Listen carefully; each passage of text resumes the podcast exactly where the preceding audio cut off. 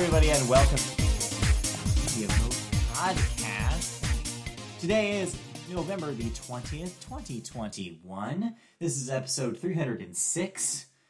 If you don't know what the Media Boat Podcast is, we are a podcast about the media, including movies, television, video games, and music, not necessarily in that order.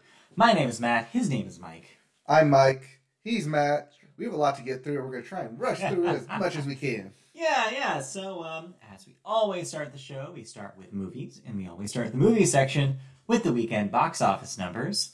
Rolling over from last week, your number one movie is still Eternals with another $26.8 million. That's at 118 domestic. Not bad That's for something that for was two just weeks. in theaters. For two Yeah, weeks, that's two good. weeks. Following that, number two, Clifford the Big Red Dog, $16.6 million. That's sitting at 22 right now. That had its wide debut. Yeah, it got the extra bump from an early Wednesday release. Yeah. Number three, Dune with another 5.5 million. That's at 93. That will definitely pass 100. No issue there. Mhm. Number four, No Time to Die. Another 4.5 million. Um, Happy sitting at 150 right now. That, not bad. Not bad. Not that bad. Probably better internationally. Yes. And number five, rounding out your top five, Venom, Let There Be Carnage with another $3.9 million.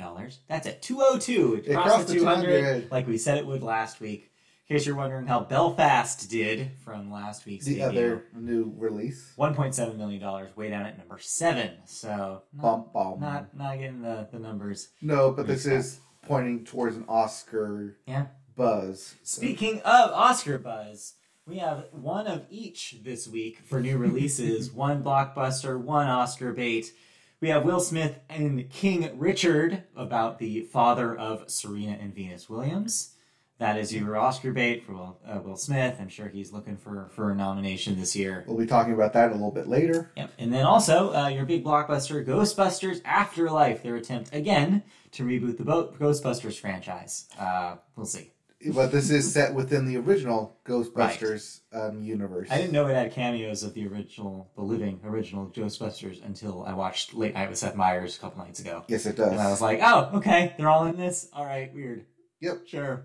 Um, We're just pretending that. Um, 2016 didn't exist. yeah, I hate that. Because I actually like that movie. In fact, I believe we talked about it the first year of this podcast. Yes. That's how long we've been doing Yeah, it was. Yeah, it came out 2016. 16 sounds Yep. right. Yeah. Well, yeah, that's there if you want it. Those are your new releases. Let's roll right into movie news. Here's a little update. Our first story is about the IATSE strike, uh, or maybe not, because uh, the contract has been ratified for three years, but of course, not without some contention.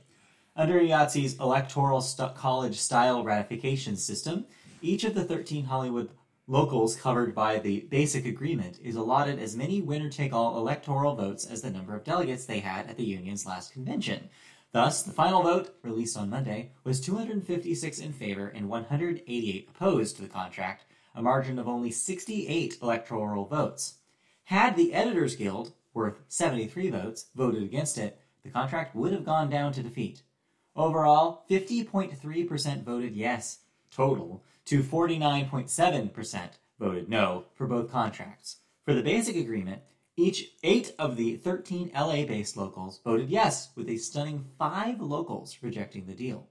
Among the area standards local unions, 14 locals voted yes and 9 voted no. Here's another example of that electoral college system uh, working maybe against um, some of the more vocal opponents of the contracts. You have a lot of people that are members of IATSE uh, crying foul here um, Yes. that the editors union had, as you mentioned to me via text message, um, maybe had a little bit too much of a say in this. Well, consider the last time they had a contract um, ratification.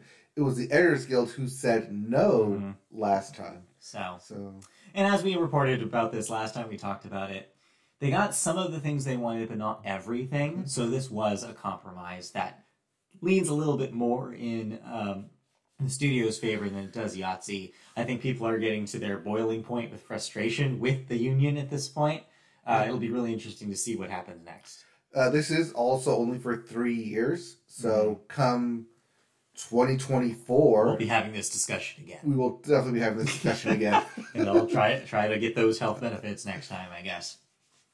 Let's move into our next story, which is also an update. This time is an update over the shooting at the set of the movie Rust, involving uh, involving what was uh, what was the name of the deceased? Uh, Halna Hutkin. Helena Hutch- Hutchins. Hutchins. Yeah. So, So, cue my shocked face right here. yeah, exactly. Don't be too surprised by this. Mamie Mitchell, the script supervisor on the set of Rust, has filed a lawsuit against Alec Baldwin and other production figures over the on-set shooting that killed the film cinematographer H- Helena Hutchins and injured director Joel Souza. The lawsuit, which was filed in Los Angeles, accuses Baldwin of choosing, quote, to play Russian roulette when he fired a gun without checking it, and without having the armorer checking it in his presence, said Mitchell's attorney. Quote, Alec Baldwin should have assumed that the gun in question was loaded unless um, unless and until it was demonstrated to him or checked by him that it was not loaded, the lawsuit states. In addition to Baldwin, the lawsuit names the film's production company, Rust Movie Productions, LLC, armorer Hannah Gutierrez Reed, assistant director David Halls, and other production members. Mitchell's lawsuit follows a similar one filed last week by Rust's chief lighting technician, Sergei Svetnoy, who sued Baldwin, Halls, Gutierrez Reed, and other defendants for negligence that caused him, quote, severe emotional distress. The Santa Ana's Sheriff's Office is, the Santa Fe, sorry, I got local there. Santa Fe Sheriff's Office is investigating the shooting and hasn't yet released any findings. So, some litigation, as we assumed that would happen, follows up this, this, this tragic event. As I said, shocked and not shocked that this is happening. That we assumed someone, at least on set, would file litigation, if Yeah. not someone in the family of uh, Hannah Hutchins. Yeah. Um, interesting to note that this is the lawsuit is taking place in Los Angeles when the shooting took place in New Mexico. And that's my likely because the, the company is based in LA, if I Yes. to guess, and a lot of the people probably live there. Yes, Alec Baldwin and, Yes, his company is probably based in LA. Yeah, yeah. I mean, yeah, this is what was expected. I'm glad that they're trying to get justice for this. Um, and whatever money they can squeeze from these guys, these rich people, I'm okay with. so, yeah, uh, but um, yeah, there's just, again, just to reiterate what we said before, just keep safety in mind. Safety has to be a priority on these shoots, especially when weapons are involved, whether you think they're loaded or not. Correct. All right, let's move on to thoughts. You saw the aforementioned King Richard. You've seen Will Smith's Oscar-worthy performance. The question is, was it? Uh, one word to describe the film King Richard: All right. captivating. Okay, sure. Every time I wanted to look away, the film was like, "No, you're gonna pay attention to this." yeah. Every time I wanted to do you. something else, um, this film was like, "No, you're we're gonna chew this scene and make it dramatic and make you watch it." Mhm. And then it was like, "Oh, not like now you can like do something like go to the bathroom or something." I was like, "No, nope. Now it's the sports scenes, and you love the sports scenes, and we make it Yeah. dramatic and sports scene." Yeah. So, Cool. in short, I like this film. All right. So, okay, I have one big question to ask that I think Is is, it- the main argument that maybe people are saying against this film. Does it center the father uh, more so than the talent, the ridiculous talent that Venus and Serena have and have led them to their championships? Does it maybe rewrite history to say, actually, they're good, but really, it was this guy? Well, anyone can be good, but if you have someone there to push you to be great, that's where the story focuses on. Do you think though that steals some of the thunder, I guess, away from the narrative that they've did, done it themselves? Well, no one does it themselves. yes, I know, but you know what I'm saying, right? I know what you're trying to say. What you're trying to say is wrong. but you're basing this just off of the film.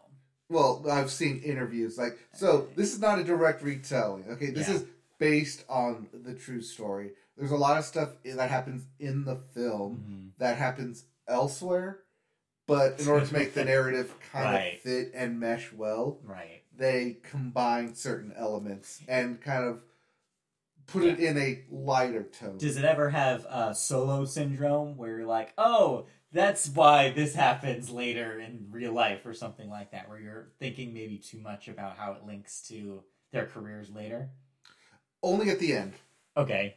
Only at the very end when uh, Will Smith is talking to uh, daughter Serena. Mhm. Uh, yeah, daughter Serena is like, Mhm. If this is Venus's time, but your time's coming soon. She'll be number one, but you'll be like the greatest of all time. Oh, I was like, oh, how cheesy That is is that? really bad. Speaking of which, how was Will Smith in this? Do we see a Best Actor nomination? I could, yeah, I would see a best see actor nomination. Do you see a win? Ooh, I don't know if I see a win. I don't know what the contest is this year Yes. quite yet. I don't know what the picture looks like. You could put him as a as an early frontrunner. Or who is in Licorice Pizza? Um, I don't know. Um, yeah, I mean, I could see it, but um, so overall, do you think? So this is uh, to be clear, this is only theatrical right now, or is this streaming? Oh no, this is streaming. This is HBO Max. HBO Max. Okay. This is one of the last films on HBO Max. Ooh, I believe the last one will be Matrix um, Resurrections right. coming Christmas In Day, December. Yeah. and then that contract ends right, and it's HBO over. Max. So, um, is this a worthwhile thing to spend if you are maybe fans of Venus and Serena, want to know more about their lives, or just want to watch a really good performance? So I watched it because it was sports related. Sure, yeah. And, you know, Will Smith's in there. Not a bad call. But yeah, I think this is something that if you didn't know Mm, would be eye opening to it. Sure. Um, it is something that n- it does take the Hollywood liberties. I Yeah. will get that out of of the way. of course. As most As you think. biopics tend to do. Biopics. Biopics. Biopics. It sound like a surgery. It is a that. surgery. They're surgically um, inserting themselves into the lives of the past to cut it up and create this new narrative. sure. Okay, so is that a recommend? I mean, Uh, yeah. a patented recommend. I recommend it. All right. I recommend it just well, one based on wanting to know more about Venus and Serena Sure. and their trainings, Yeah. bringing up. Um, Will Smith does a really good job. It also shows comparing this hmm to the um, HBO documentary um, that just came out uh, for Tiger Woods, Uh huh. the two part on Tiger Woods and his dad, and how his dad kind of trained him in a similar fashion. Sure. You see the same tendencies between the two. Ah, so there's some parallels there. Yeah, parallels in the father figures pushing their kids, right. and whether it's. I mean, you can argue like whether the, he's doing it for himself or Sure. doing it for a better life for his kids. But the movie's not about that. The movie is really about the inspirational tale, right? Yes. Yeah. The the sisters from Compton Yeah. who conquered the world Mhm. on the tennis court. All right. So cool. That's a recommend from you. Moving on. So recently available on Disney Plus, you watched Jungle Cruise, the uh, vehicle for the Oh, Rock. did I? All right. So we didn't talk about this when this came out. Because Um, neither of us saw it when it came out. saw it. We went to the theater to see it.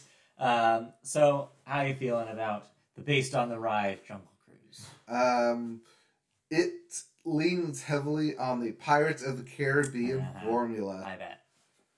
uh, not just in Cursed Treasure, not just in the CGI, Mhm. and not just in it being on a boat and based on a ride. and based on a ride, based on a Disney ride. Um, it's as if someone took the Pirates of the Caribbean formula Mhm. from oh god, when that movie? 2002 2003 2002 yeah, one of those. Yeah, and tried to make it modern for twenty. I think it 21. was supposed to be twenty twenty, like yeah. twenty twenty one audiences. Jeez. Does it work? No, All right, what's going? What do you think went wrong here? what? I'm trying to figure out what went right here. Oh no!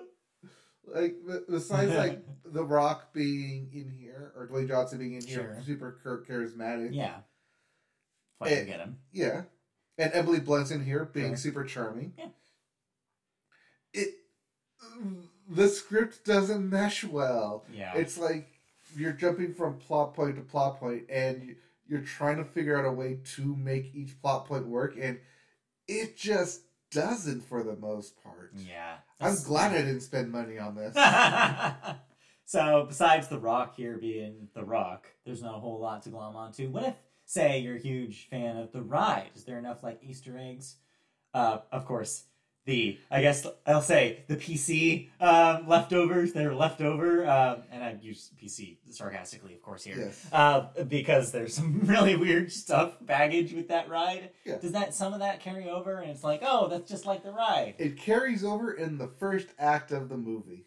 Okay. And then once they get away from there, it's there. just Nope. You could probably say the same thing about Pirates of the Caribbean in a way. Yeah. Um, okay. So that's why, like, that's why I compare it to that. Yeah, I see what you mean. But whereas that actually worked because it had an interesting set of characters, a very charismatic lead, like you had Yes. like a world building that was actually kind of interesting. Here, none of that is the No, case. especially when twice the movie you give backstories the same time but from a different perspective. Yeah. It's like, oh, you could have just done this like in the middle and not have the whole like Sound. backstory for it. Yeah. Well, that's disappointing. But um, it's available on Disney Plus if you want to see it. So, would you even give it a stream, or is this a pass? I would give it a stream with the not the original version, but Mm-hmm. with the extra Jungle Cruise uh, tourist version, where it, pop, does like the pop up video thing of like little bits about it. Oh, Fun trivia. Yeah, because that could be more entertaining than the actual film. That sounds more entertaining, honestly. Well, cool. Uh, any other movies that we need to talk about? Um, so last, uh, I haven't watched this yet, but for next week, uh, Christy and I are going to watch Tick Tick Boom on Netflix. That was the musical film uh, based on the uh, composer of Rent, Jonathan Larson. I believe it's starring Andrew. Andrew Garfield. Yeah, I've Um, seen that. Yeah, we were going to watch that last night. We changed our mind. Uh, we might watch that tonight or tomorrow, so I'll be able to talk about that next week. Oh, that's So on Netflix. That's on Netflix. I may give that a watch. Right. Well, next week, um, watch this space. But for now, let's move on out of movies and into television. And we always start television with the Sports Corner, as we point to the Sports Corner. And of course, the big news this week was the Major League Baseball many, many awards that they gave away at the end of the season. But the biggest of all, of course, are the MVP awards. We have the AL, the American League MVP, being unanimous this year, and us here, yeah, us here um, in um, in the Los Angeles metropolitan area are very, very happy. That's Shohei. Ohtani, our hometown hero, has won by unanimous vote. In case you were wondering, the only other unanimous winners in the American League in the history of the league are Hank Greenberg back in 1935, Al Rosen back in 53, Mickey Mantle in 56. Yes, that Mickey Mantle. Yep, I mean, you could say that blank blank for every one of these. Yes. Frank Robinson in 66, Denny McLain in 68, Reggie Jackson in 73, Jose Canseco in 88, Although Frank we Thomas. may not anymore. Yeah, we, I don't know if we give him anything at this point. Frank Thomas in 93, Ken Griffey Jr. in 97, and Mike Trout, also of the Los Angeles Angels, of in 2014. So that's ten that he's following right Yeah. there. He's number eleven. Meanwhile, there have been seven unanimous winners in the National League, in case you're wondering about the National League MVP. So what does this say about the Angels having two unanimous MVPs And- on their team? And haven't won a World Series, and so too. Haven't made the playoffs Yeah. since uh, Hmm. 2014. Makes you think. It definitely makes you think. Hey, we got a pitcher now. Yay! Hey, he might be okay. And a hitter. Hey, we spent way too much money on him, but we got him. All right. But he has Thor hair. he does have Thor hair. Other awards from the league included Robbie Ray from the Blue Jays and Corbin Burnes from the Brewers won the Cy Young Award. Randy Arozarena from the Rays and Jonathan India from the Reds won the Wookie of the Year. That's a different award.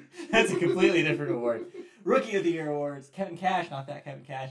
Uh, Rays for the Rays and Gabe Kapler for the Giants won Manager of the Year. And Vladimir Guerrero Jr. from the Blue Jays and Bryce Harper of the Phillies won the Hank Aaron Award for slugging. Harper, by the way, second National League MVP. Yep. So. Um, funny enough, his first National League MVP was also a unanimous award winner. well, there you go. One of those seven. So yeah. So congratulations to all the winners.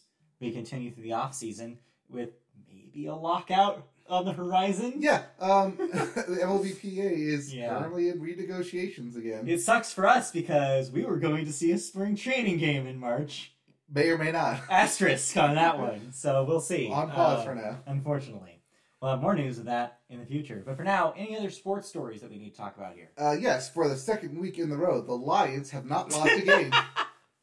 Well, there you go. Do they actually win this time? They are 0 7 Hey! and 1. Wow! They tied the Steelers. So, while not a loss, still not a win for the Lions. That's wild. That is wild. All right. Uh, this also doesn't does mean that unfortunately they will not be the first team to go Right. 0 and 17. Oh well.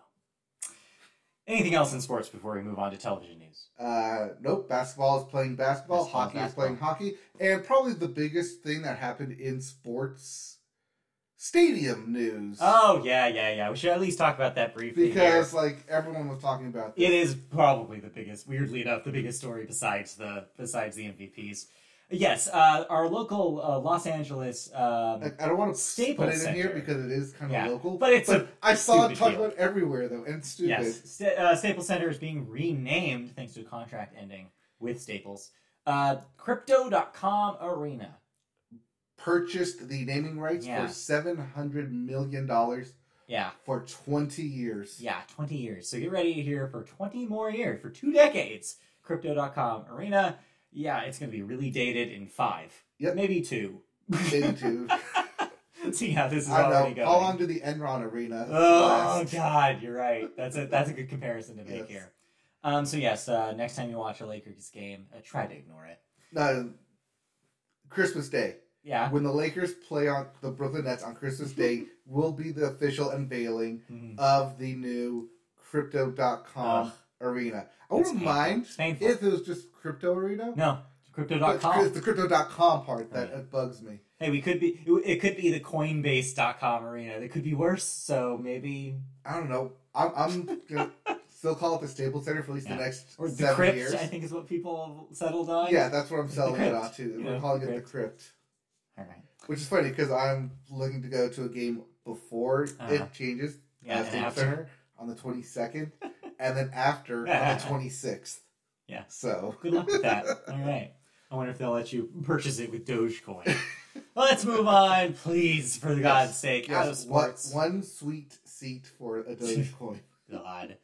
Let's move into television news proper here. Our first story is about Endeavor. Yeah, that Endeavor. You know them. the one that broke up Yeah, well, was forcefully broken up. yeah, well, South Korean company CJENM, I don't know what that stands for, is making a $775 million investment by buying an 80% stake in Endeavor Content, the production company that Endeavor was forced to divest after losing a showdown with the WGA. Endeavor will receive $655 million, while Endeavor Content will receive a $120 million influx of capital to fuel the dozens of TV programs and movies that the unit has in various stages of production. In January, Endeavor reached a settlement with the WGA that called for it to divest the majority of its interest in the scripted film and TV operations of Endeavor Content, which has co produced such series as BBC America's Killing Eve, AMC's The Night Manager, Hulu's Normal People, and Nine Perfect Strangers. CJENM's entertainment division produces TV shows and movies, including Bong Joon Ho's 2019 Oscar winner Parasite. So, some money for Endeavor after being a little split into two there. Um, some of its familiar names in their Mhm. production lineup, and maybe more to come as they have a little bit more uh, fire in their bellies. So you know how everyone's um recently all up on Squid Game? Yeah, is that an Endeavor joint? No, No. no. But it is based in South Korea Yes. production. So expect the C- CJENM company Mhm. to take South Korean properties Oh yeah, and localize them, Americanize them. it's a hot time right now for uh, Korean culture Yep. uh, with K-pop, with Parasite, and now with Squid Game. I think yeah, I think you're right. We're we're into that. It kind of reminds me Yep, of the uh, influx. Alice in Borderland as well. Yeah, it kind of reminds me of the influx of uh, Japanese uh, media in the '90s. Uh, Yep. we're seeing kind of a similar rise here. Yep, with South Korean culture. With yeah, uh, yeah. So It's a moment. this is the This is the early big push. This is the investment that you're going to see. So yeah, So see more stories like this coming very soon. Yes. I imagine. All right, let's move on to our second story here, which is about Hulu. Guess what, guys? Ready to take out your wallets? Because Hulu's asking you for more money again. Beginning on December 21st, the Hulu Plus Live TV package will cost $5 more each month, going up to $70 with the ad supported tier of Hulu's on demand service and $76 with the ad free Hulu. To soften the blow of the monthly price hike, Hulu Plus Live TV subscribers will also have access to Disney Plus and ESPN Plus at guess what? No extra charge So- included in your price. so that Disney bundle that they've been advertising, Yeah, they're it. transitioning that to the Hulu and Live TV bundle. it might be good for some people. The price increase follows one that was just phased a, in a year ago by Hulu, which meant moved it up to $65 where Yep. it's been. That move resulted in some short term subscriber erosion, me included, but was cited by Disney last quarter as a boon to direct to consumer revenue, which jumped 38% over the prior year quarter to $4.6 billion. Hmm. I wonder why they did it then. Hmm. Hulu has had carriage tensions with Sinclair Broadcast Group over its CBS affiliates and only recently came to terms with the NFL network. AMC and Hallmark are not part of the new live offering. So, a couple of networks hemorrhage here. Uh, a couple a couple of deals though with the Disney Plus and ESPN edition, but without regional sports networks, it's still useless to me. And Yeah. I think a lot of people For are going to run into people. problems with that. With For a lot of people, it is. thanks to our friends at Sinclair.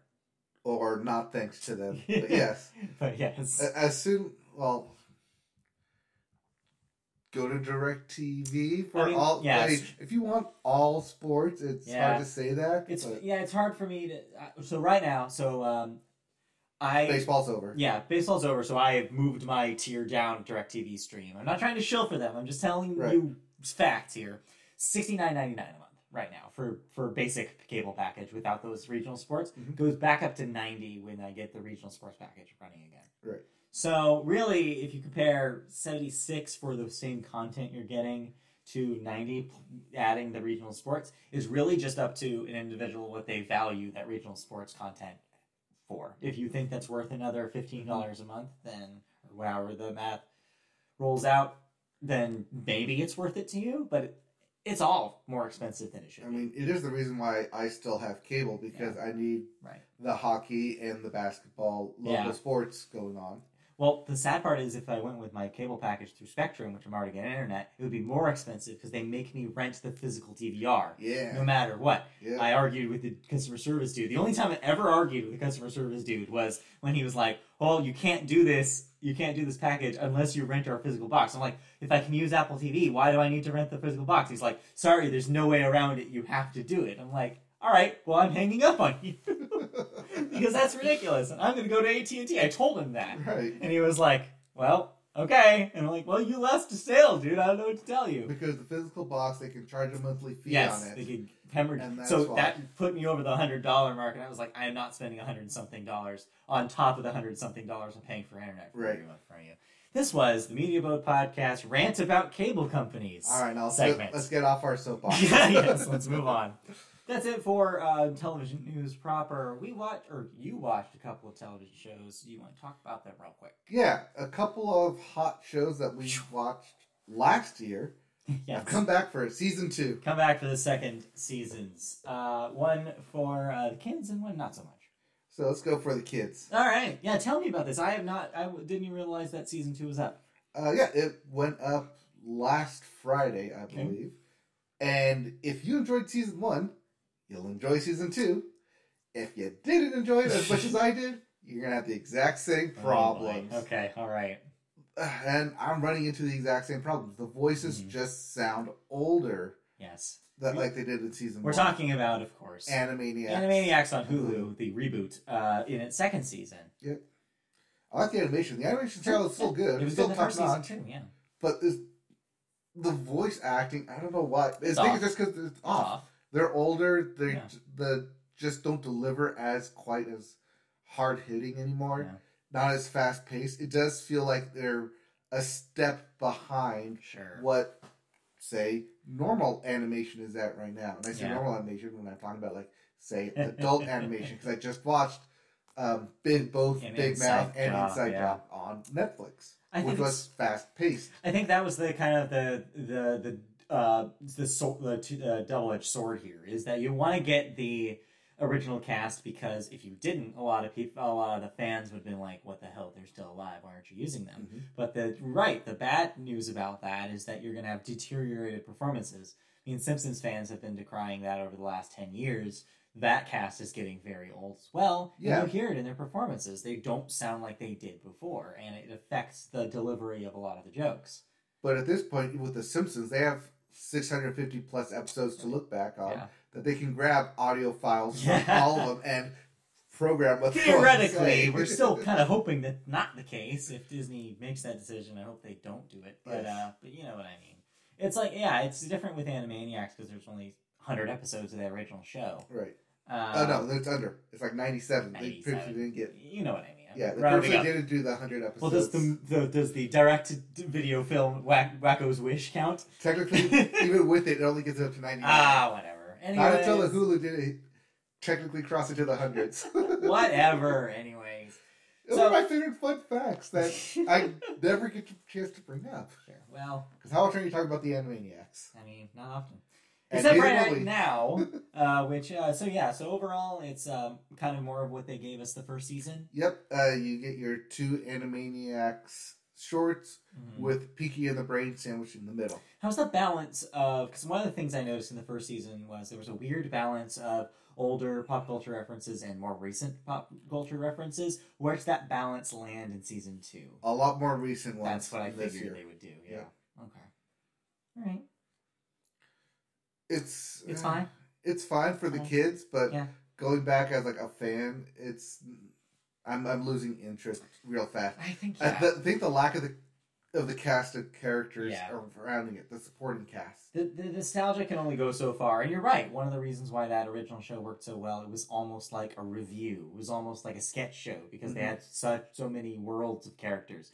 They focus so much on the Warner brothers and sister here that Mhm. it's almost like doesn't feel like that original product. Yep.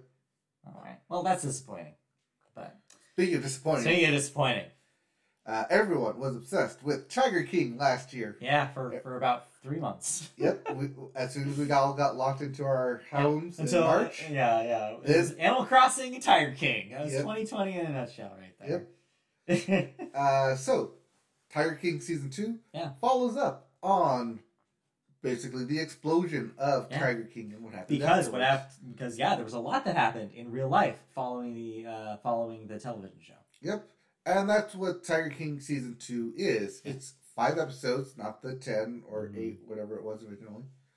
Um, and I can sum it up like this: first episode, how everyone got rich off the show. Second episode, Carol did Carol Baskins kill her husband? yeah, Third episode, did people try and conspire to put um, Joe Exotic in jail? Fourth episode, free Joe Exotic, like the tour, where eventually, like they ended up in January sixth in Washington D.C. Uh, and then episode five, the closure of GW Ranch and Uh. Carol Baskins taking over ownership of it. and that more or less gets you to present day, right? And that's present day, and that's what those five episodes are. So, of course, my question is, and this is always the case when you talk about a documentary series or film that uh, is about something that happened recently.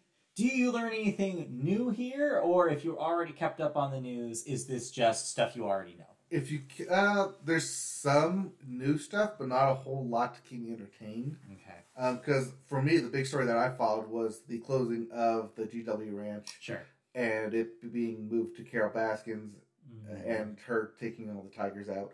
There is some new stuff um, about the treatment of the tigers and the wildlife Okay, at that particular location, yeah, um, especially following um, the Tiger King's arrest yeah, for for just that. for just that, and kind of like why he's in jail. right. And That could be necessary context for people who There's only some watched the first context, yeah. season and didn't know about the real world. yeah, there is some more context added, Okay. but it's also shorter. And like sorry, it's five episodes. Each one's about forty minutes. Yeah. yeah. 45 minutes. So- So. season two is a lot shorter. It does give you kind of more context of what they've been up to and kind of fill in some of the gaps from prior. But it feels like largely the moment has passed for Tiger King, Oh yes, and this feels like it's just cleanup in a way. yes. Uh, if you saw the lack of Tiger King um, Halloween costumes this year, that is your indication. It's Well, yeah. now Squid Game. the context also changed because now it's like, all right, this guy is like actually a total dirtbag. We know that now for sure. Yes. Some people already knew that, but Well, some people now, didn't want to believe it. Right now, it's more like, well, no, it's very clear. Yeah. So yeah, I don't know. It's a curiosity, and I think that it will remain a curiosity, and just that. I don't think this is going to be something that's going to remain in people's thoughts for their for too long. I don't want it to remain in my thoughts for too long Yeah. either. Need a palate cleanser after that one. No, I mean it That's is. why you anime. yes, I mean at least the first episode was kind of interesting in that like oh here's how everyone got rich off of it like yeah. selling autographs and like Right. everyone got glummed on it because it was a common interest at the time. So here's a question. And now it's just like dying down. Here's a question to unite these two things. Anywhere in Animaniacs season two, is there a Tiger King joke? Uh, if there is a, I haven't gotten to All it. right, well, never mind that. I thought for sure that there was one. Uh, I haven't, got, I haven't seen it. It would be in like the last three episodes if it was, but I haven't gotten there. All right, well, missed opportunity. Let's move on then. If you, unless you have anything else to talk about in television. Um, currently watching a lot of holiday baking. Well, that's It is exciting. the season. Well, we'll talk about that later. Yes. And it wraps up. In the meantime, we have cancellations and renewals for you. First up, what are you no longer watching? I said it for you. What do I no longer watch? On NBC, they're bringing back La Brea, the Tar, for a second season. So this may top. actually get me to watch season one if they bring it back for a season two. More Tar. Disney Plus is bringing back What If, which you talked about a few weeks ago. Uh, which we kind of knew more or less that they were going to do. That's just the official announcement. Paramount Plus has canceled The Harper House after just one season. OWN Oprah Winfrey's network has um, said that the seventh season of Queen Sugar will be its last. USA will has uh, will say, it says that the fourth season of The Sinner will be its last, canceled after four. Yep. And in deaths this week, Art LaFleur, age seventy eight, an actor, acted in The Sandlot, Field of Dreams, and The Santa Claus, among others. He's he's the oh, it's that guy. I recognize him. Character actor in a lot of that era. Yep. Um, you recognize him. Probably our generation recognize him as Babe Ruth in The Sandlot. Ah, I see. He's that guy. Bambino himself. Yep. All right, let's move on then to the second half of the show. Ooh, crisp 36 minutes. Look at us go. Woo, fly. Um, uh, to music. And, And I'll we hand it always- over to you. we always start music with the billboard, and we start the billboard with the Hot 100. Pick up the phone. We called it. Well, yeah, this is the easiest call in the world. Well, yeah, Easy on Me is the easiest call in the world. It's still number one. yeah, still number one, Adele, Easy on Me, your number one song. Number two, Stay, The Kid LAROI and Justin Bieber. Three, Industry Baby by Lil Nas X and Jack Harlow. At number four, Bad Habits by Ed Sheeran. And rounding out your top five, Shivers by Ed Sheeran. This Ed is- Sheeran gets yes. two in the top five. The only change here from last week is that number five swapped out for a back-to-back Ed Sheeran um, uh, Yes. appearance. So there you go. Yep. And those are probably the two good ones on that album. That's it.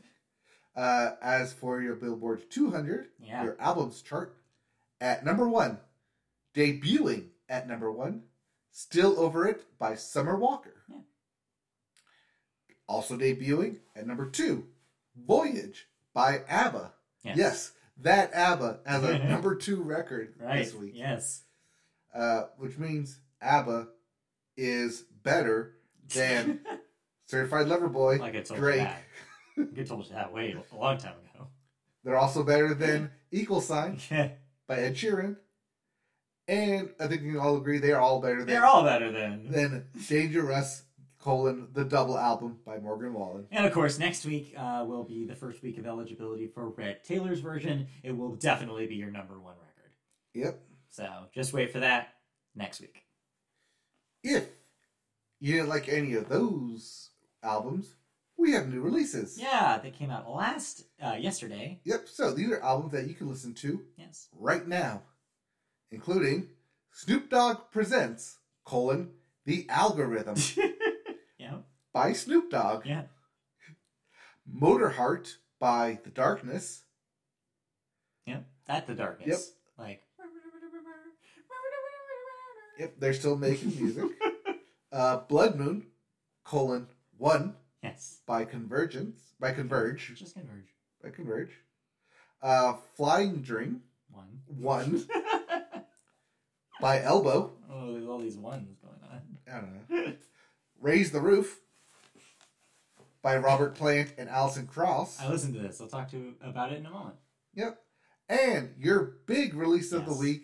Um, Get out the way, everybody else. Yeah, everyone move out of the way. Um, especially Taylor, because that's why she Yeah. premiered her album last week. Uh, 30 by Adele. Yes. Out right now you can go listen to it. Your best selling record of 2022. Yes, I realize we're still in 2021, but I'm still confident in saying that is your best selling record of 2022. Uh, if you're still buying albums, Yeah. this is what you're gonna get your mom and everyone your else. And your sister, and whoever else is on your list. Yep. Really. Yeah, pretty much. Uh, we'll be talking about that in a little bit. also, yes, I also listen to those. All right. Let's get get into some music stories. news then. Yes. Um, so- Yeah. So two weeks ago, you did a solo cast and Yeah. mentioned the Travis Scott Astro World yes. incident. so there's been some aftermath since then. Yeah. So two weeks after that, uh, the Astro World Festival, which left ten people dead as the crowd rampaged, Public Enemy's Chuck D has issued an open letter defending Travis Scott and calling on Live Nation and all concert promoters to stop, as he puts it, quote, shucking their most crucial responsibility. Uh, Travis Scott is a performer, an act, not a concert promoter, he writes. He doesn't run the sound or venues or festivals or their staff, but he does trust Live Nation and all the other concert promoters who are supposed to do all of this. End quote. This, of course, follows the dozens of lawsuits that have mm-hmm. been filed against Travis Scott, Live Nation, and the festival's other promoters. Details about the event's organization, security, and readiness to handle an unruly crowd remain unclear.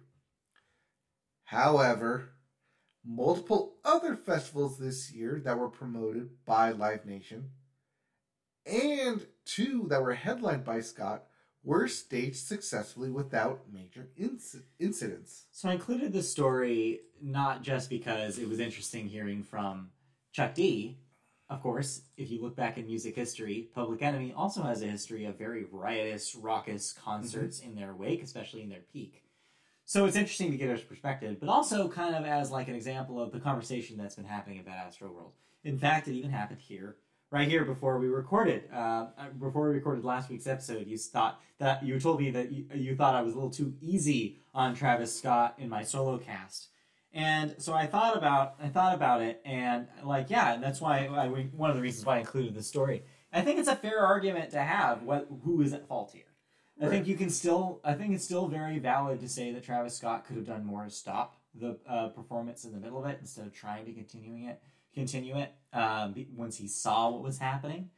I think a lot of the onus does rely on the organizers and the security team there. I think that also, and then there's also a third argument to be had about like the culture of hip hop and like what it means in that culture to maybe not as readily help your fellow concert goer and be more ag- like more or aggressive in the in at the shows than maybe is necessary like a lot of macho posturing Mm-hmm. going on. I think all of that is in a blender and is all all matters in the story. So really i don't know if the responsibility is to anyone in particular. I think overall we need to look at concert safety as an issue and have a discussion about it in all of these different facets because this stuff can't happen again. If you want to go concert safety, Mhm. that goes on to the venue Yeah, and issuing tickets for that general audience Yeah. admittance uh, area. it. having too. it overpacked, um, fire hazard, Yeah. if you will. Yeah.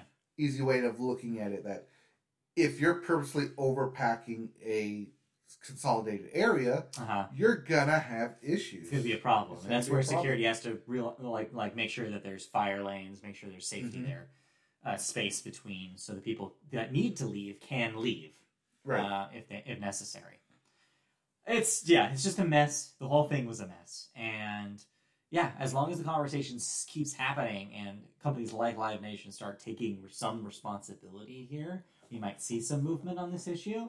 But it's good to like think about the people who were harmed and killed by this event and make sure we remember why. right. Um, yeah. Ten people died because of this. Yeah, um, I yeah. think it was seven at- Initially. initially, and then three Over the course of a couple weeks, from yeah. from their injuries. Right. Yeah, it's a bad scene. Uh, and yeah, we just need to make sure that at least where we as an like them them as an industry are having this discussion and making sure we can prevent it going forward. So yeah. Um, also note that Travis Scott and Live Nation are named in the lawsuit Right. Because when you submit a lawsuit, you have to name someone, and Yes. that's where it happened. Astro World. Right, right, right. All right. Let's move on to some lighter news then, shall we? Yeah, sort What of. do you mean, sort of? This yeah. is a better story Sure. than, that, than Travis Scott Yeah. because it deals with uh, Taylor Swift. Yeah, who's uh, still hanging out in the news. Yep. So, Need About Favorite Taylor Swift reissued album her album Red, Taylor's version, Mhm. Last week, and now iHeartRadio is starting to listen to her. Yeah. So when Taylor Swift first began releasing re-recordings of her old work, which started earlier this year with Fearless, it, it kind of appeared that many radio stations were sticking to the big machine oldies that they still had on file if they were playing any of her old catalog at all. For example, if they wanted to play Love Story, uh, a single off of Fearless, often they would just grab the original Fearless edition and not grab the re record even after those re records were available. Yep.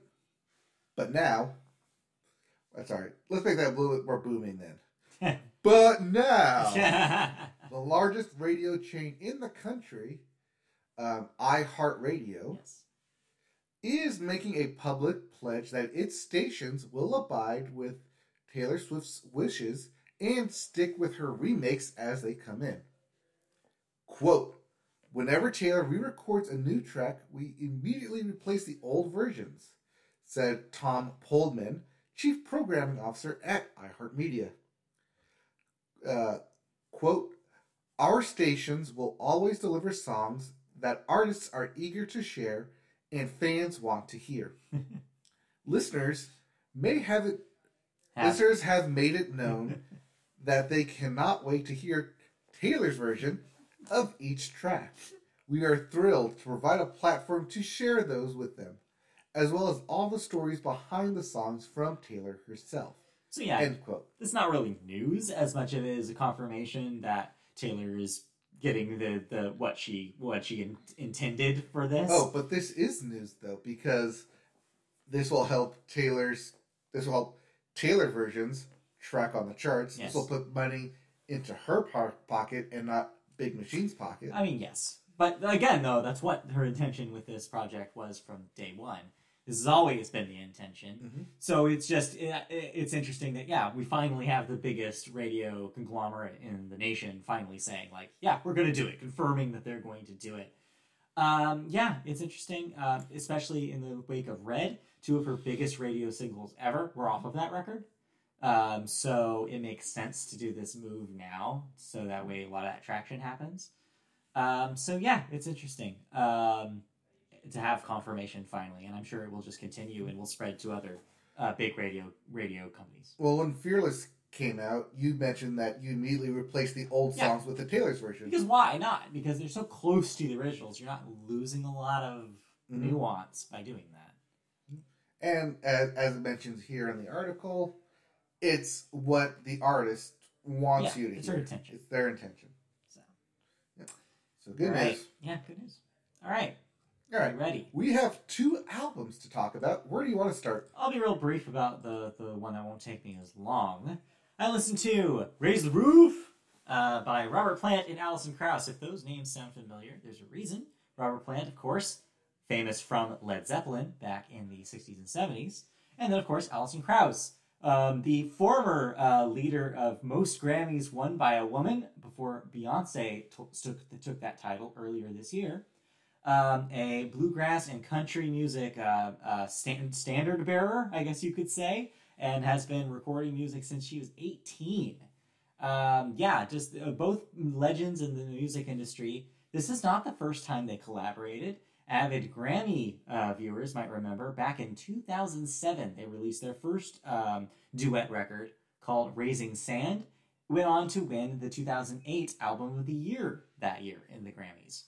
Um, so this is their follow up to that. Uh, years, years, years later. Right. So almost 15 years Yeah, later. almost 15 years have passed since that record. And uh, That made me feel old. and well, uh, also to make you feel old, um, not much has changed.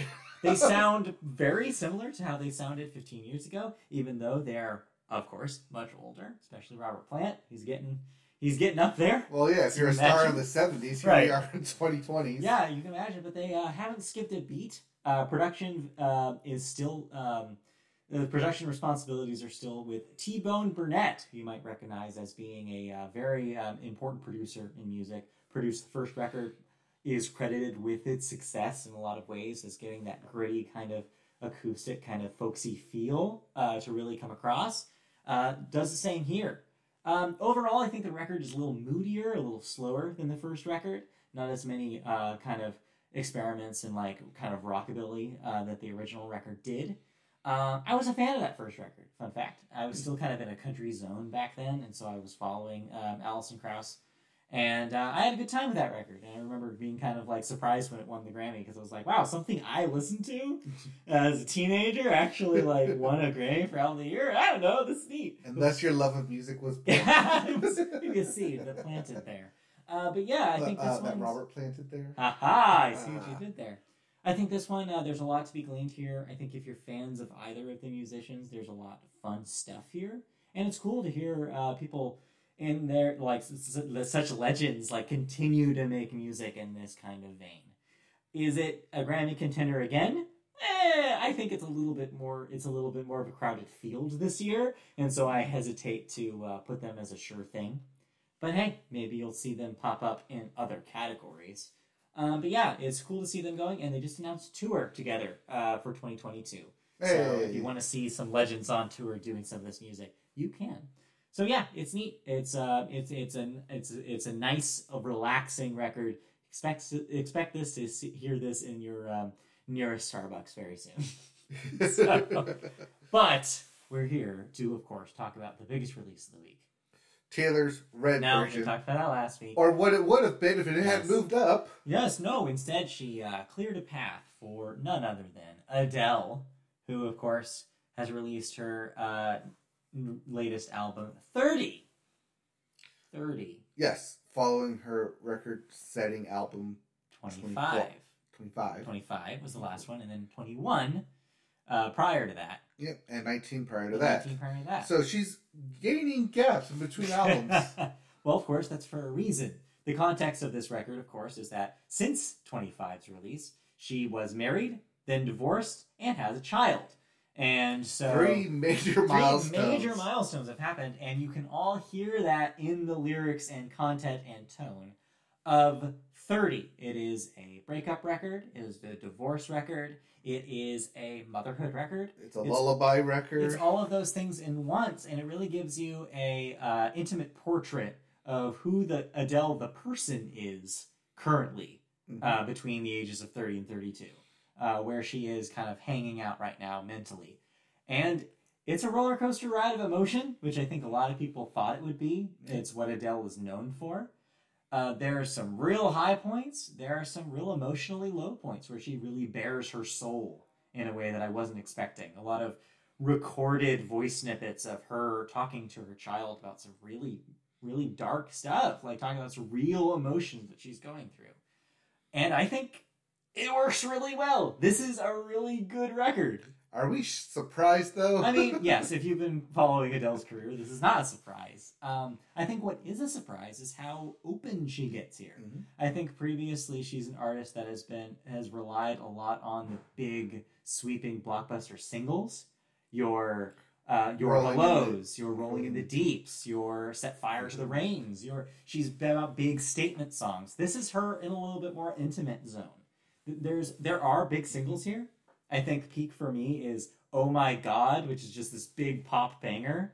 And then you have the big emotional set pieces here as well. The already released Easy on Me, the sure to be a single I Drink Wine. I like that Um, one. There's a lot of like, so there's a good balance here. What's the one that I liked? Is uh easy? No. Um. Oh, can I get it? Can I get it? Which Love that also one. could very easily be a single. I liked that one. It's a little lot. funky, a little like a little jammy. Um, it's a good balance of, uh, of of your big single, your big future hits, as well as your ballads.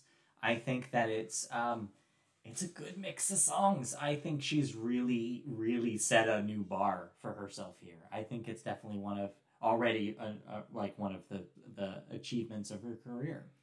Um, I think it starts off a little bit, maybe too melodramatic for me. Yeah, a little orchestrated. A little orchestrated, a little Reminds old me of- Hollywood. Reminds me of her Skyfall theme Yeah, a little bit. and then it kind of picks up. It Yeah. hits, hits the love stories. Uh, it hits talking with a child. This um, recordings that she does add at the end of each Mhm. song. Yeah.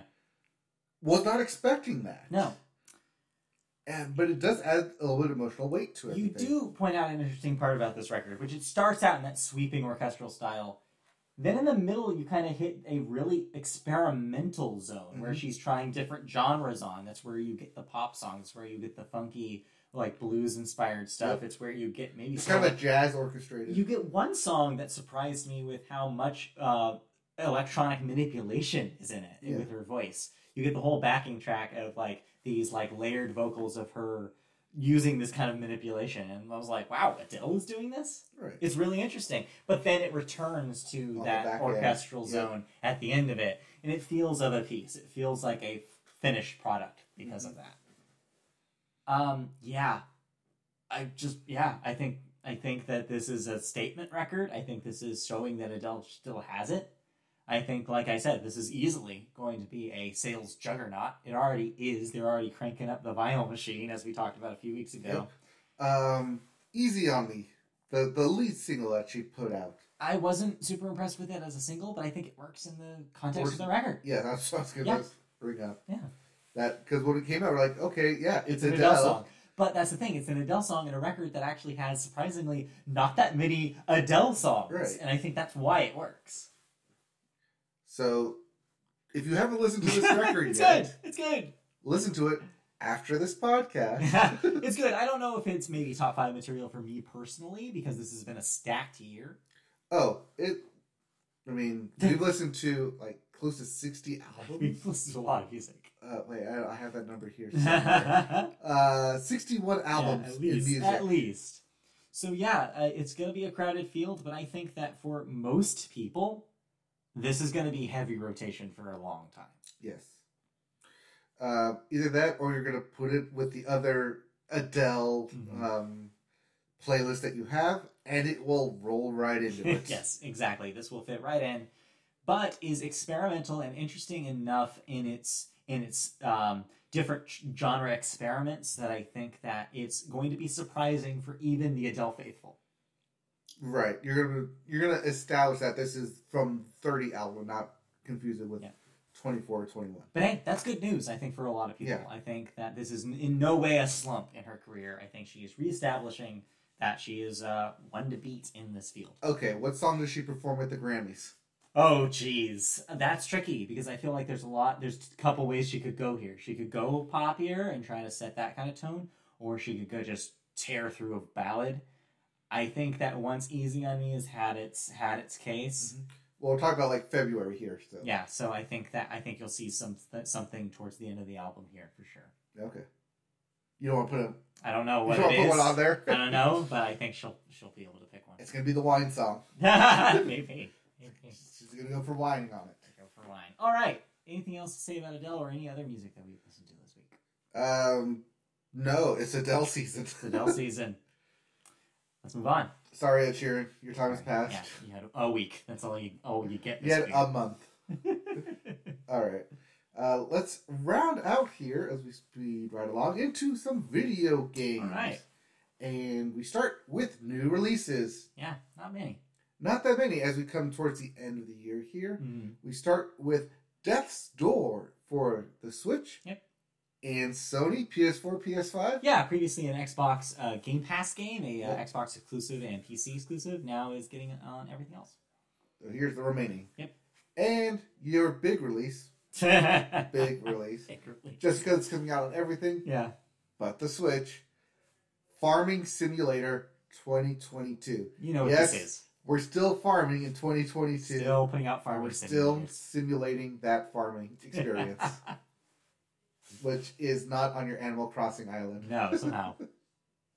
All right, those are your two releases. All right. Let's get into some video game news. Yeah. And we start with Bobby Kotick, Yeah. aka the CEO of Activision Blizzard. This is our further, uh, fur- uh, newest update in the saga, the Activision Blizzard saga that will not cease to end. yeah. Um, game of the year or news story of the year.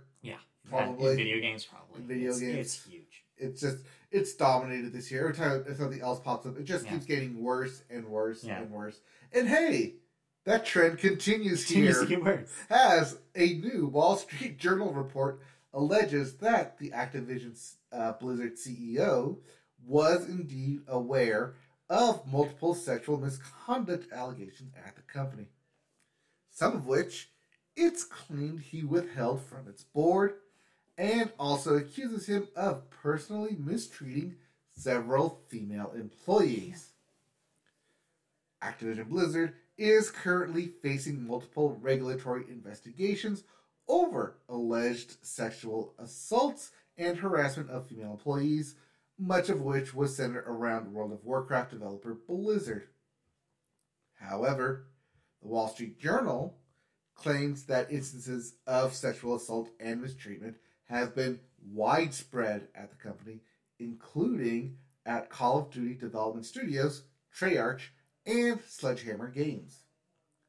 While Bobby Kotick reportedly told company directors and other executives that he was unaware of the many allegations, the Wall Street Journal says it has received evidence to the contrary from various sources, including interviews with former employees and internal Activision documents. Yeah.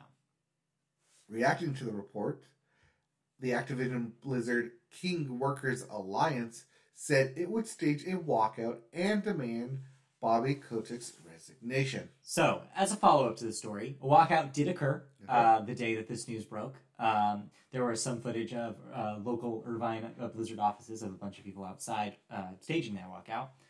Doesn't seem to have made much of a dent on the company, though. The board has already said that they still are supporting Kotick.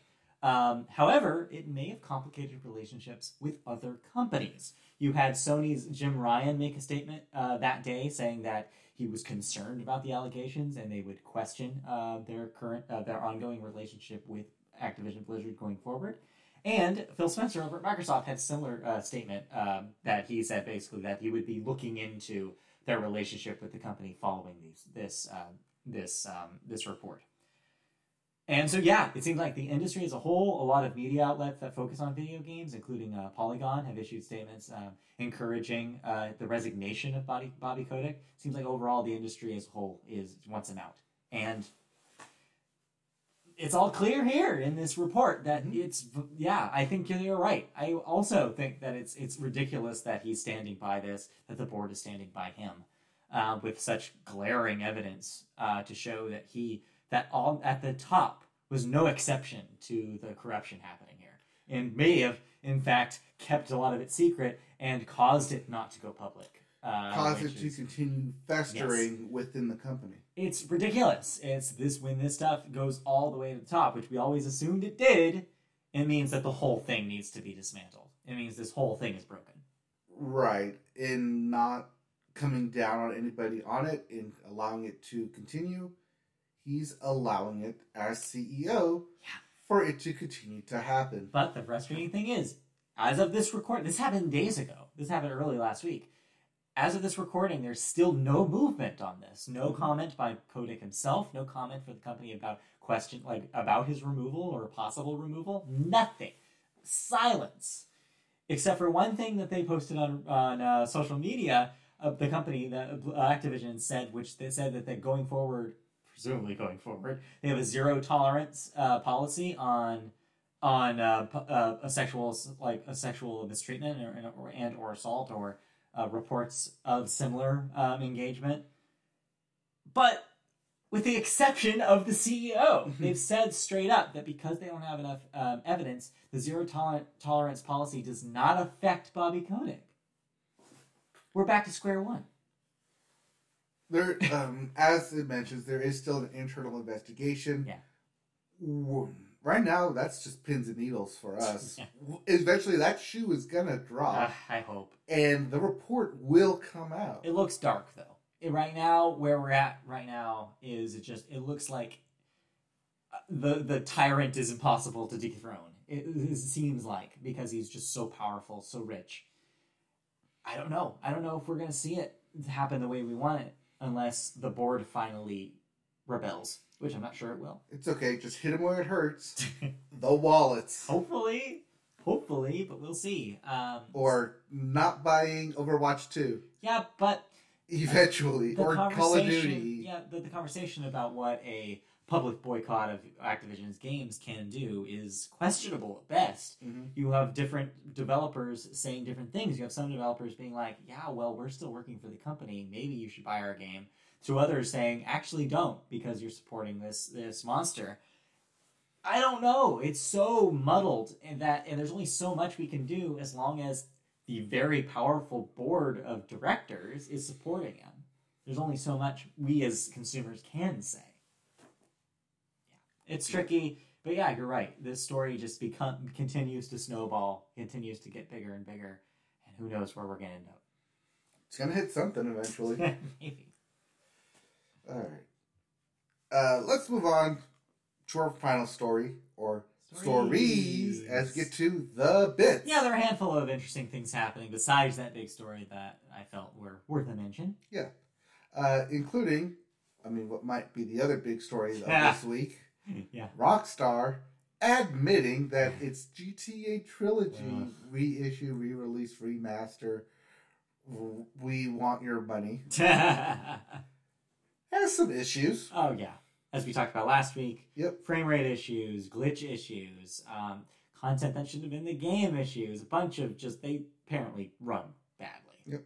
Uh, re- uh, they will issue a re-release patch and relist original ports on the digital stores. So yeah, part of the launch of this was that they re- removed ports of GTA 3, San Andreas, and Vice City from platforms like Steam, like their own Rockstar store, from mobile stores. Now they have said, well, hey, we'll put these original ones out just for the time being, so that way if you want to play those versions, you can, because these versions we admit are broken, Yeah. and we need to really con- reconsider them. or you know, just give us GTA Six Or not. or not. We'll see. Um, in other news, Yeah. in Microsoft news, Halo Infinite will get a multiplayer. In fact, it already has one. This dropped this week out of nowhere. It seemed like at the 20th anniversary Xbox showcase stream that they did, they had mentioned kind of obliquely that this may or may not, not happen. And sure enough, there was a limited style surprise drop of the multiplayer. So if you have uh, Game Pass right now on Xbox consoles or on PC, you can and, or and or Steam on PC, you can download and play in Halo Infinite's multiplayer modes right now. However, Yeah. campaign co-op and Forge mode Yeah. will become delayed. So you won't get to play either of those modes until 2022. Seems like maybe mid 2022 for Forge. That's a long time to wait. But campaign will still be delivered the original date uh, that will be uh, coming up very very soon. Mhm. So there you go. So It's just time for the holidays. but yeah, you can. You're free to play multiplayer and already is setting uh, setting huge records on Steam uh, with c- concurrent uh, concurrent users. So uh, yeah, jump in while the iron's hot. A lot of people are getting back to the Halo. I have not played it yet. I will hopefully get some um, Halo action in today if I can download that on the PC. Um, also, speaking of Halo news, the first trailer for that new um, Halo TV series Yes, on on Paramount Plus. officially out. Um, Yeah. And they did the one thing I didn't want them to do. They gave Master Chief a color. They called. They, was- they confirmed that he's going to be white. Yeah, I, I, I like the ambiguousness of it. You're right. Uh, that being said, it is what we thought it was going to be. Yeah. It looks like the really the teaser. It's not really a trailer. It's It's, a a, teaser. teaser. and the teaser is really just like here's Master Chief. Yep. So yeah, I, it's still maybe a little unclear what it is about, but it'll focus on the Chief because of course it will. Because that's all you want in Halo. You want Master Chief. And Master Chief. Because they tried it with One the time they tried it Halo Wars. it, it didn't work. work. yeah, sure enough. All right. Um, so we had um, Super Smash Brothers. Yeah, We had Nickelodeon Brawl Stars, yeah, and then we had Space Jam 2. yeah. Well, not in that order, but okay. Huh? Not in that order, but okay. No, no, not not necessarily in that order. But now Warner Brothers is officially announced the rumored, Yeah. and now confirmed Yeah. game Multi Versus. So yeah, we talked about this on the show before when it was all but confirmed. Mhm. Now we have official confirmation as well as some more official art and footage. and trailer. Uh, yeah, it looks exactly like you thought it would. It looks like a platform fighter with Warner Brothers characters. So you can see Superman fighting Jake from Adventure Time, with Bugs Bunny. with Arya and. Stark from Game of Thrones thrown in there. Yeah, It's weird. I don't know. It seems like we're getting to saturation here with these Super Smash Brothers clones. I don't know. Not just that with the about it. multiverse. Yeah. That's clones. the other thing that people pointed out after this kind of announcement, which is like it's a weird line between we're putting out this fun fighting game with our characters and then mul- the multiverse is the future of our company, Yeah. which maybe Warner is a little erring on that side, which is kind of weird. hmm Weird vibes going on there. So yeah, I don't know how to feel about it. I think the weirdest part about all of this is that Nintendo was on the forefront of it with Super Smash Brothers, and they didn't even realize it. Yep. Like back in '99 when that game first came out, I don't think they had even thought for a second that it was going to be the future. Future. I'm using quotes here. 20 of years media later. companies 20 years later. It's ridiculous. Yeah, they're like, oh, it's just a fun side game project Yeah. that we're working on. Wouldn't it be fun if Mario and Pikachu beat each other up? like I'm already doing that like right here with my own toys. Right. Can I just do that in a video game sense? And now all of a sudden companies think it's like printing money and it's going to be the future of them. It's, yeah. it's obnoxious. It's weird. Hopefully the game's okay. That's all I have to say. Uh, they do kind of emphasize a co-op style playing. Yeah. So We'll see how that works with solo yeah, play. It's a neat gimmick, but I don't know if it'll work. The last time we had one of these with a gimmick was PlayStation All Stars, and no one liked it. So, well, except for you. I enjoyed it. I enjoyed seeing my favorite characters. Yes. All right. Next. Uh, next, more video game bits. Saints Row. Yeah. The reboot. Yes. The delayed. Yeah. We knew it was going to be delayed to what we assumed was going to be March, February February. was the original date. Then we got pushed. We figured end of the fiscal year in March. Now pushed even further back to August of Yeah. 2022. This is disappointing. I was looking forward to this uh, as a fan of the Saints Row franchise, seeing Mhm. what they were doing with it. Seemed interesting. And yeah, it's kind of sad that we have to wait till the summer to play it. But hey, maybe it'll take a little longer. Maybe it'll be even better. So we'll see. I did think it was quite quick of them it to was. put a, a release date at the same time they released like an official teaser Yeah. trailer. It did seem like a quick turnaround. You're right, from reveal to release. Mhm. So it's not super surprising, especially with COVID protocol, uh, that it is getting delayed. But yeah, like I said, I'm just disappointed as a Saints Row fan that I'll have to wait longer to see it. I'm not because this means that I can now play Tina's Wonderlands more Right? Yes. more than trying to like, compare the two. Well, they're pretty different games. Well, but well, like overlapping my time of Sure, playing them. yeah. Then time, time, yeah, the time, my time constraints. time constraints is yeah a question for both of those games for sure. And Yes. lastly, Yes. the golden joysticks. Oh, no, nom- nope, nope. that's Sorry, a different thing. That's a different thing. The The VGA Video Game Awards. Video Game the Awards. Geoff Keighley's, if Yeah. you will. Yes, Geoff Keighley's Video Game Award nominations Yes. has been revealed, Happened. and Deathloop leads Yeah. all the nominations. Yeah, um, as expected, more or less, for a big uh, AAA PlayStation exclusive. I think this also, uh, it also was a big coming out party for Psychonauts 2, also nom- nominated Yep. several times. You also see uh, see a few other big players. Uh, no favorite, I think, la- as like last year, we were going in assuming that um, uh, Hades was going to sweep, and it did. I think this year there's a little bit more, uh, uh, like, few more options. hmm I think if they're real, they'll realize the true winner here is Metroid Dread. But Well, yes, I mean that's what you're saying it is. Um, the other top contenders are is those Deathloop, yeah, It Takes Two, Metroid Dread, Resident Evil Eight yeah, or Village, Ratchet and Clank Rift Apart, Yeah. and Psychonauts Two. good good lineup. I think. Mhm. Um, also, what a year! I've played one, two, three, four, four of these games, which is crazy. 'Cause I feel Uh, like I hadn't played any of them last I've year. played two. Three is currently in the mail for me. Nice. So, So, yeah. we'll have so we'll have played that by the time we get to our end of the end of the year review stuff. Uh, yeah, and then of course other categories uh, had some uh, some highs and lows. I think people again are complaining, rightfully so, about the influencer category being Yes. a bunch of people nobody's ever heard of.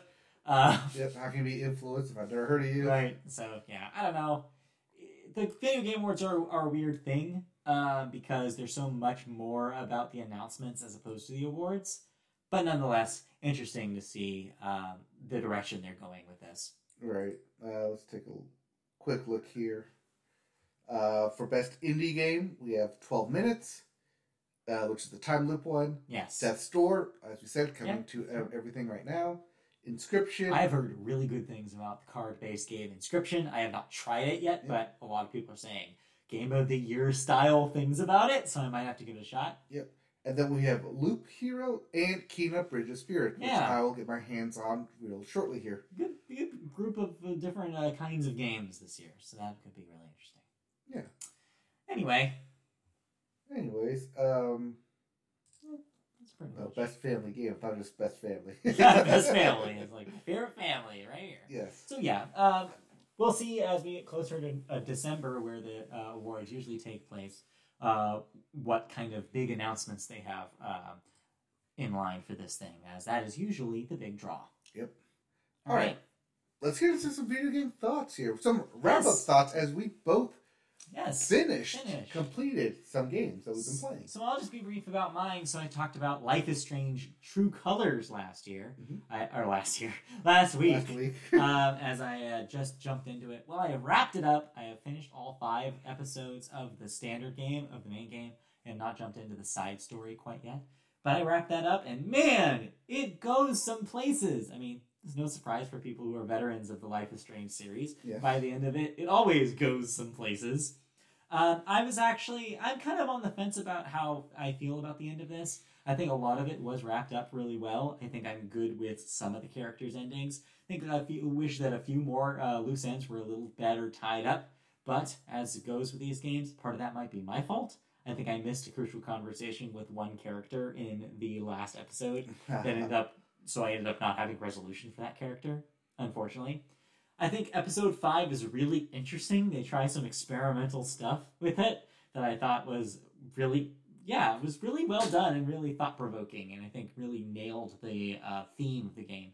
Let's put it this way: the theme did not. I had an idea of where I thought the theme was going to go by the end of it. Went slightly different than that, and that was cool. It was Good or cool- bad? good, I think, Okay. in a good direction. I thought it was kind of nice. However, I think it bit off a lot more than maybe it could chew. And I think that that's why I have this weird, like, unsettled feeling about how it ended up.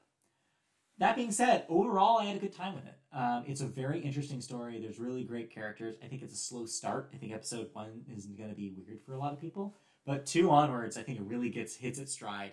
I think it's it's a good Life is Strange game. The gameplay gimmick is not as strongly represented as the one in the original. So if you're going in expecting a lot of hard puzzles, you're definitely not going to get that.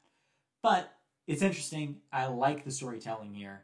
I think it's a good time, and I think it's absolutely worth the price of admission for people who are fans of the series. Okay. I had a good time with it. It will end up on my top five, guaranteed. That's funny because this game will also end up on my top five. All right, so you Uh, wrapped up Guardians of the Galaxy. Yes, I did. And I liked the story with one caveat. Okay. Because there are five Guardians that you have to deal with. You have to go through all five storylines. Yeah. It does feel like they kind of rushed the ending and kind of Mhm. combined two at the end in order to either fit time or fit development schedules. you can almost see like where the budget ended, and you're like, "All right, speed this up." Yep, because you get because typically what happens is that you get like the final boost um, attack Uh-huh. at the end of completing a character's arc, Yeah. and at the end of one of them you get two. Feels like oh, we just Mhm. kind of like combined the 2 We're wrapping because this up. we need to wrap it up and Mhm. get this game kind of done and over with. All right.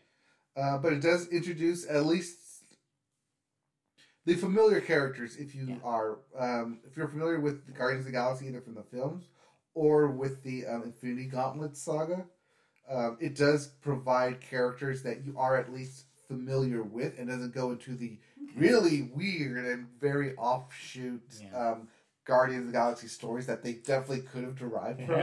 it kind of sticks more to what That's good. the general people who coming into this game would know. So this brings up my question that I wanted to ask you for when you finish this game.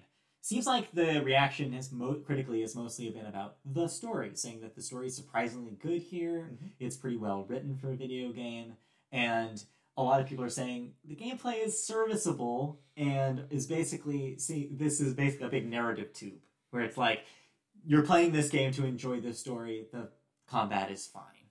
Where did you end up landing on the balance between the story and the combat here? I think people are saying the combat is fine because it is very team based where you don't have to do a whole lot. You can eventually once you have everyone leveled up, you can let your team just fight Yeah. everybody and have the AI take care of it. So I mean, other than that, you as your character you're controlling Peter Quill, running around and just shooting everybody or waiting, basically buying time for everyone's power ups to Yeah. activate so you can use those to defeat people. Yeah. I can see that argument, but I had a fun time with it and activating the um, team up mode with everybody automatically triggers a different kind of song and funky beat to it. So like, oh, I like this is going to be a like the big boss battle here. Let me quickly activate it so I can play through this with the funky beats in the back. Nice. And by funky beats, I do mean the cataloged Yes. um, audio that they do have on hand that they had to pay for for licensed songs, Yes. and it's surprising uh, which songs they did uh, they, they got in here. I was, Because you can't, you have to in a Yeah. Guardians game. Guardians is so now linked as a franchise to licensed music thanks you James can't. Gunn. Yeah, you can't not do it. Yeah, thank you James Gunn for that. Right. But it works for it, Yeah. and when, Good. when you do activate it, it is like, oh, I love this song. It does kind of give you that A little bit of a- upping upping beat to it, and yeah, Yeah. well, it adds that little extra touch flair to what otherwise would be either boring horde battles Mhm. or epic boss battles. That's cool. So I'm glad that it worked. So where do you land on the story? Do you think it's as good as people are saying it is? Um, like I said, it'll probably end up on my end of the year list. Um, I really liked the story. It did kind of teeter back and forth at times, especially with spoiler double ending. Sure. But you kind of need the double ending to wrap up the yeah, the two kind of big threats that that makes sense. that were brought up throughout the story. Yeah. Well, good. I'm glad you liked it. Uh, I think it's it's. I wouldn't say it's a divisive game. I think overall, it's uh, people enjoy it, but I think that there are a few, a handful of people who are like, eh, it's not enough. Like, it's not enough to to to like be one of the best of the year. But overall, though, people are liking. it, I think way more than people thought. I think a lot of people are liking it because they're comparing it directly to Yeah. Marvel Avengers, yeah, and, and that in comparison, in comparison, it's the a- stronger game. Yes, it is the stronger game. Yeah, and yeah, I think so much of that is I think the story at the end of the day between those two games is if you focus and you know what game you're making and you make that game, it'll end up okay. If you start getting a little blur, if it starts getting blurry and you start making multiple games into one, that's when you get into dangerous territory. I did also see a lot of the um, kind of negative feedback being a lot of the quips and Sure. extra dialogue Constant dialogue. constant dialogue. I didn't mind it. That might just be a that, personal taste. that was personal taste because I like the constant dialogue. It gave me more insight into the characters, Sure. into what's going on, Sure. into the interaction because that's what it is. It's a team. They're going to interact with each other. And that's also part of what made it fun is yeah. that they will bicker constantly. it's part of their. DNA, even from the comics and the movie, which is that they're constantly bickering with each other. Yeah, So, but that that they work together as a team. Right. Well, I'm glad you liked it. I'm Yeah. glad that it ends up uh, it ends up being a fun time. I don't know if I'm gonna have time to try it before the end of the year though, but uh, maybe we'll see. I gotta return what I have right now. Yep. Oh, just a little bit of a follow up. I think I may bounce off of Deathloop finally. Yes. I think that it's just so it's too much of a game right now for where I'm at. And I'm like, that's why I played through like Life is Strange Instead because I was like, this is a little bit more digestible. I can approach this at night, left like after dinner, you know. Well, because Deathloop, like I, Deathloop I is saw myself hitting the wall. Like this is what you want me to do, right? Like okay, Yeah. I'm, tired here. I, I can't figure this out. Let me go over here. I think what I'll like- say. Oh, now Yeah. you tell me I'm supposed to be over here to figure out what to do over there. What I'll say about Deathloop is I think it's a very well made game. I think it's a beautiful looking game. I think it is going to be a great. It's like Returnal. It's going to be a great game for the kind of people that it's made for. But I think it is a very mi- mileage may vary situation, just like Returnal was. I think they they're going to find their people, and there's going to be people who try it and then just don't get it. And unfortunately, I think that, or maybe they get it, but they just don't have the capacity for it at the moment. I think we just kind of landed on that side of the argument for now. Yeah. I think I will think of it for my list at the end of the year, but I don't know if it makes it because I just didn't play enough of it. But yeah, so that's Deathloop. We didn't ignore it. We tried it. Maybe it's not for us. if Um, you if you don't want to play through Deathloop, there is a 12 minute speed run you can watch instead. there you go. Last thing I want to say about video games before we wrap up today, though, is Black Friday sales are on both digital platforms starting this week. So if you're looking for any of the games we just talked about, I believe Life is Strange and Guardians are getting discounts starting this week Yeah. on both Xbox and PlayStation and Steam, all of them.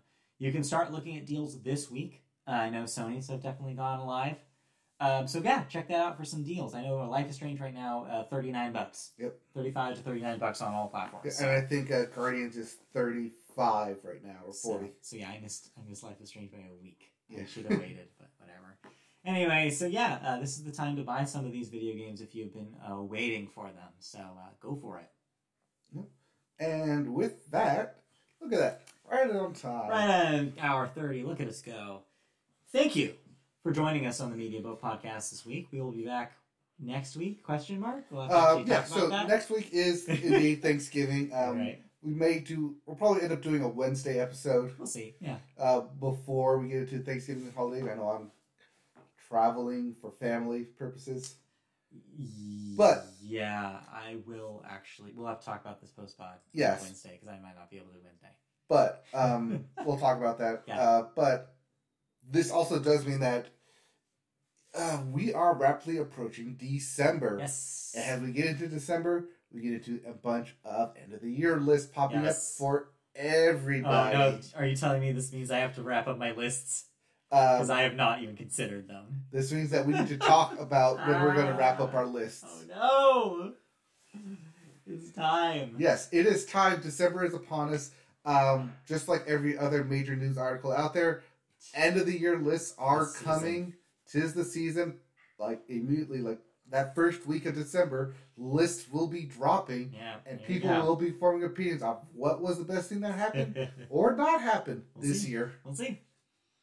So yeah, we will have those conversations. We will let you know when we have an idea of our schedule going forward. But yes, but all that means to you, whether you're an old uh, listener or a new listener, is bonus podcast coming your way in the month of December about our favorites of the year. So Bonus forward to that. episodes are on their way. Yes. So look forward to that. In the meantime, thank you for joining us. We will be back next week in some sort of show. Um, so tune in for that. If you want to watch the video versions of our shows, you can go to youtube.com, search Media Boat Podcast, and find our channel. Like, subscribe there, comment, click the bell for notifications when we go live. If you want to listen to the audio versions, we're on podcast services such as iHeartRadio, the aforementioned Heart- iHeartRadio. Um, you can find us on Spotify, uh, Apple Podcasts, Google Play, Amazon, wherever you listen to your podcast, we are there. Search Media Boat Podcast. You can find us on social media. On Twitter, our handle is at Media Boat Cast. On Facebook, search Media Boat Podcast for our page, comment, and like there as well. You can find us MediaBoatPodcast.com for an archive of our shows, and you can see us, uh, you can email us directly if you have questions, comments, anything about the show you want asked or answered. MediaBoatPodcast at gmail.com is the email address for that. Thank you for joining us. We'll be back next week for another episode where we'll talk about all sorts of things like Tick Tick Boom, maybe more video game thoughts, maybe some television, all that and more next week. Thank you for joining us. See you next time. Oh yes, more thoughts, more news, Yeah. more of us as we get into End end, of of. November. Yeah. Start marching towards end of the year here. Yeah, holiday season. Happy Thanksgiving. See you guys next time. Okay, bye.